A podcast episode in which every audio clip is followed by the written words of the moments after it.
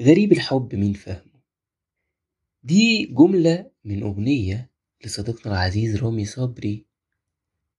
والحقيقة إن الحب ده فعلا من أغرب الحاجات اللي ممكن نقابلها في حياتنا.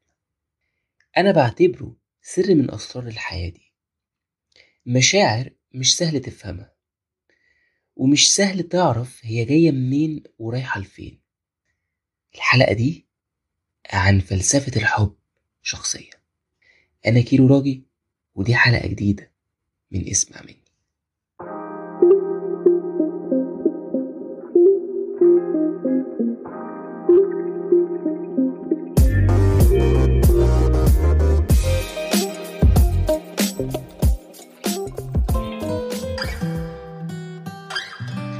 على مدار تاريخه والحب ده مجنن الناس. ومحدش قادر يفهم إيه فلسفته؟ ولا إيه أسبابه؟ ولا بيحصل لنا إزاي؟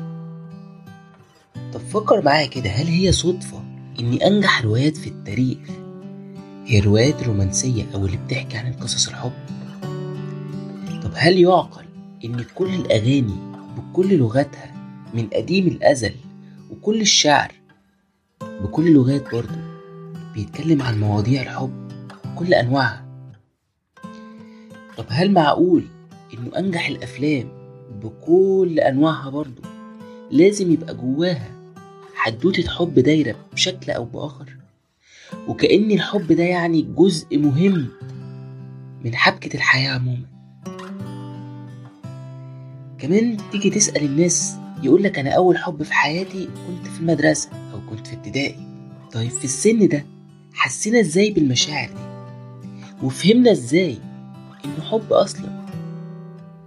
ما تفهمش. طبعا هو بيكون حب على قد مفهومنا وقتها لكن اللي عايز أوصله إنه واضح اننا جايين للحياة بفطرتنا كده عارفين إن في حاجة اسمها حب وبندور عليه وعايزين نحب ونتحب. من أشهر التعريفات القليلة اللي ممكن تلاقيها عن الحب إنه شعور بالانجذاب تجاه شخص. بس لحد دلوقتي محدش عارف إيه أسبابه الواضحة ولا الطريقة اللي بيحصل لنا بيها. زي الجاذبية كده تقع تفاحة على دماغ عمنا نيوتن؟ فيقعد بقى يشوف إيه اللي خلى التفاحة تقع على الأرض بدل ما تطير في الهواء فنفهم إن في حاجة بطريقة ما مش شايفينها بتجذب الحاجات ناحية بعض. بقوة لا تقاوم ومنها حطينا قوانين وثوابت للجاذبية. من غير ما نعرف إيه هي الجاذبية دي أصلا. الحب بقى نفس الموضوع. إحنا عارفين إن في حاجة بشكل أو بآخر اسمها الحب. لكن إيه هو الحب نفسه؟ وبيحصل إزاي؟ محدش يعرف. ولو خدنا مثال عمنا نيوتن ده وبدأنا نسأل زيه كده أسئلة وجودية فنبدأ نسأل إيه اللي بيخليك تحب ده وده لأ؟ إيه اللي بيخليك تقبل تصرفات معينة عشان بتحب حد ونفس التصرفات من حد تاني ما تقبلهاش؟ إيه اللي بيحصل جواك بيخليك عايز الشخص ده تحديدا؟ وبيخليك تشوفه بعينيك غير كل الناس دي. أو زي ما قال كاتبنا الساخر كده الله يرحمه أستاذنا الكبير أحمد رجب في كتابه ويخرب بيت الحب لما قال إنه بيجمل وجه المحبوب مهما صدقت فيه نظرية داروين. بتاعت الإنسان أصله قرد يعني. كمان إيه اللي بيخلي قلوبنا ضعيفة تجاه شخص ما؟ وإيه اللي بيخلينا متعلقين بحد وبنبقى في منتهى السعادة والراحة بس لوجوده جنبنا أو معانا؟ ليه بنتشد لحد بدون أسباب وتلاقي حاجات عمالة تتحرك جواك بدون مقدمات وتحس بشعور مريح وأنت معاه أو تبقى مبسوط كده؟ أو تلاقي نفسك بتتغير عشان حد أو مع حد؟ ليه كمان في ناس بتتنسي أسرع من ناس يعني في قصص حب تجاوزناها في شهور وقصص تانية تجاوزناها في سنين. إزاي شعور الحب ده لوحده ممكن يحببنا في الحياة وبرضه ممكن يوجعنا ويكرهنا فيها؟ كل دي وغيرها أسئلة مبهمة مش هتلاقي لها إجابات واضحة. وهنا تعرف إن الحب فعلا من أغرب الحاجات اللي ممكن نقف قدامها في الحياة.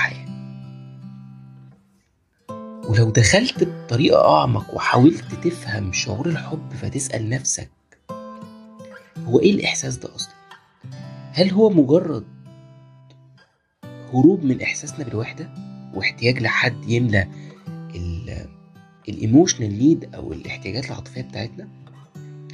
ولا هو مجرد أمل في إن حد يجي يساعدنا ويغير من حياتنا أو يحقق لنا اللي مش قادرين نحققه أو نفسنا نحققه ومش عارفين لحد دلوقتي. وليه كل الناس دول في الحياة لابسين في حيطة برضه بسبب الحب؟ دي أسئلة مهمة لازم تسألها. والأسئلة دي بالمناسبة برضو مش مجنننا إحنا بس دي على مدار التاريخ جننت أعظم الفلاسفة وأتخنهم. وكل اللي بيعملوه الناس هو إنهم بيحطوا تعريف بتاعهم هم للحب زي ما شافوه أو جربوه أو زي ما هما محتاجينه وعايزينه كلنا بنعمل كده.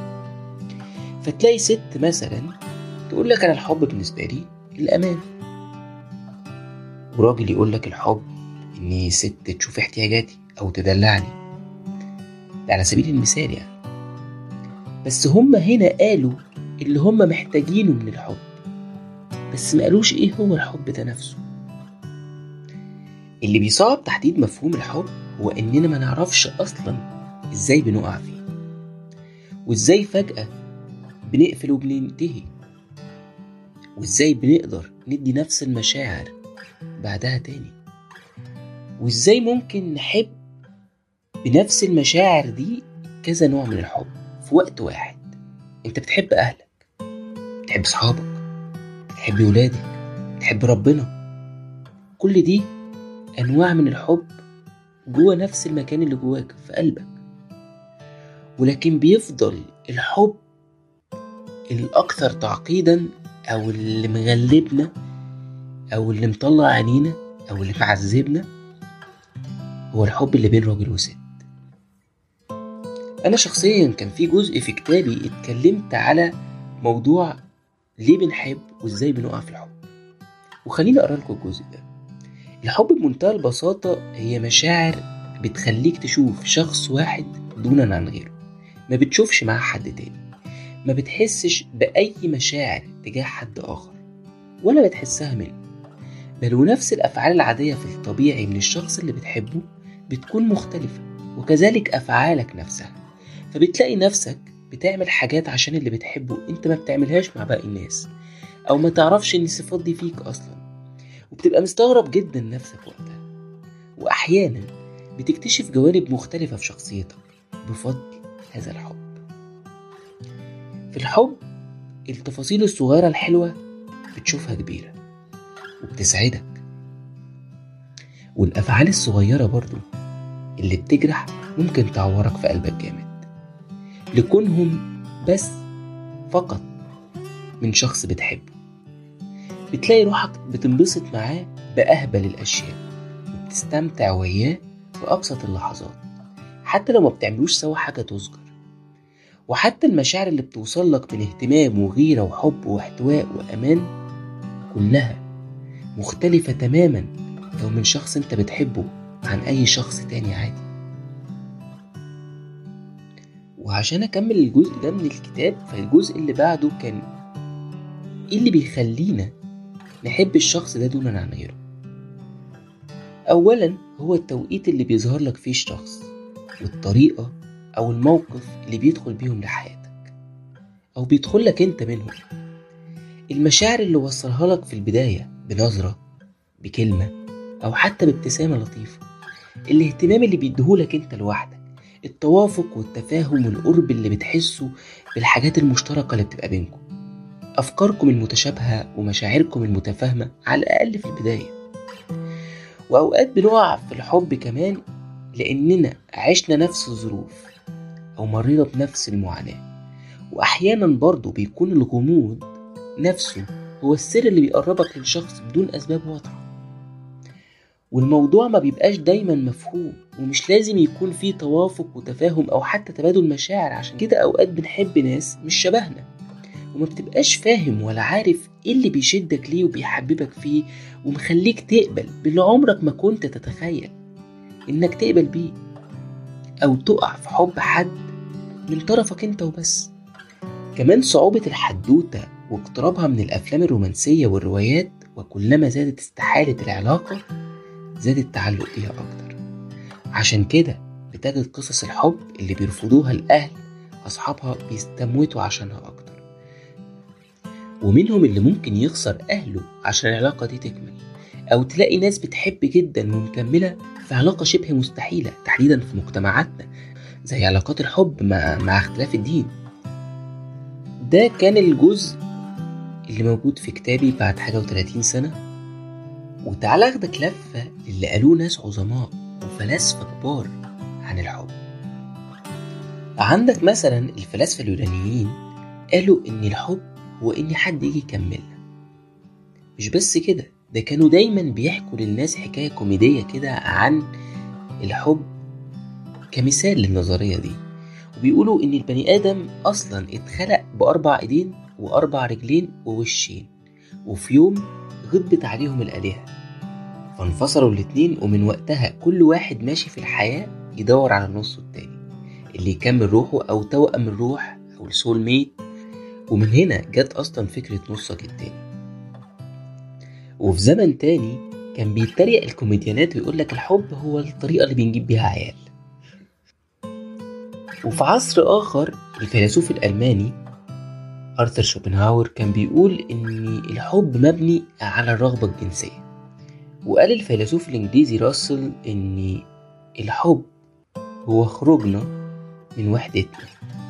وبيشوف أخونا راسل إن إحنا بنحب عشان نشبع احتياجاتنا النفسية والجسدية بس. وفي برضو فيلسوفة فرنسوية اسمها سيمون دي كان ليها نظرية مختلفة. قالت لك سيبكم من إحنا بنحب ليه وإزاي؟ لكن الأهم إزاي نحب صح؟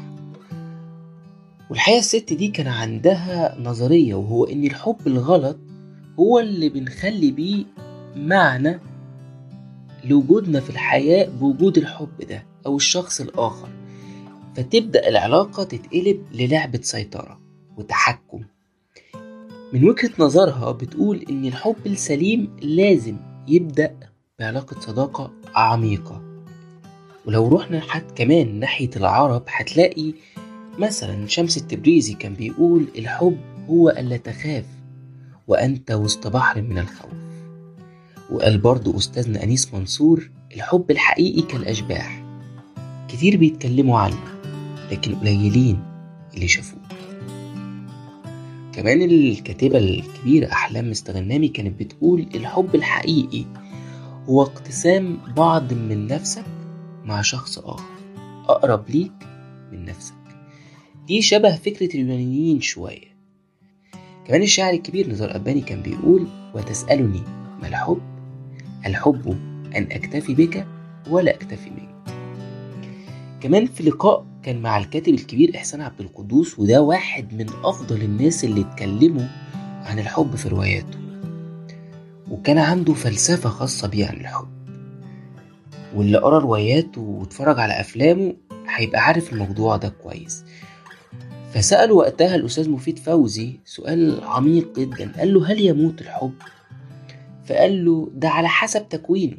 في حب بيغلب عليه الشهوة والتملك وفي حب بيسمو عن كده وبتتحقق فيه الوحدة الفكرية والوحدة العاطفية. وقال له أنا بعتقد إن الحب الكامل لا يموت. والحقيقة إنه كمان أستاذنا الكبير إحسان عبد القدوس رحمة الله عليه كان عنده قصة حكاها عن حبه لمراته اللي فضلت سنين هبقى أحكيها في مرة أو هكتب عنها ولكنها قصة تستاهل إن الناس تدور عليها وتشوفها. المهم إن إحنا لو طلعنا بحاجة أقدر اقولك إن الحب ده في حد ذاته مشاعر ممكن تدوقك من كل المشاعر اللي ممكن تتخيلها. يعني ممكن تكون مع حد بتحبه مبسوط بس لما تفقده أو يبعد عنك تتوجع وتعيط. ممكن يخليك تفضل تبني أحلام لأجمل حياة سعيدة لسنين قدام. وبرضه ممكن تحس بنهاية قصة حب إن حياتك انتهت. الحب زي ما بيكون سعادة وأوقات حلوة واهتمام ومشاعر إحنا بنحتاجها بنطير معاها في الهوا وقلب بيدق زي ما برضه ممكن يتحول لعقد وكسرة مشاعر ووجع جواك ما بيروحش. في الحب ممكن تلاقي نفسك وفي الحب برضه ممكن تفقدها. في الحب ممكن تلاقي سعادة قلبك وبرضه ممكن تلاقي وجعه. لكن زي ما هو هيفضل أكتر حاجة مجنننا كلنا كبشر ومش فاهمينها وعايزين نفهمها هيفضل برضو الحب. الحقيقي منه هو أكبر وأهم احتياجات البشر.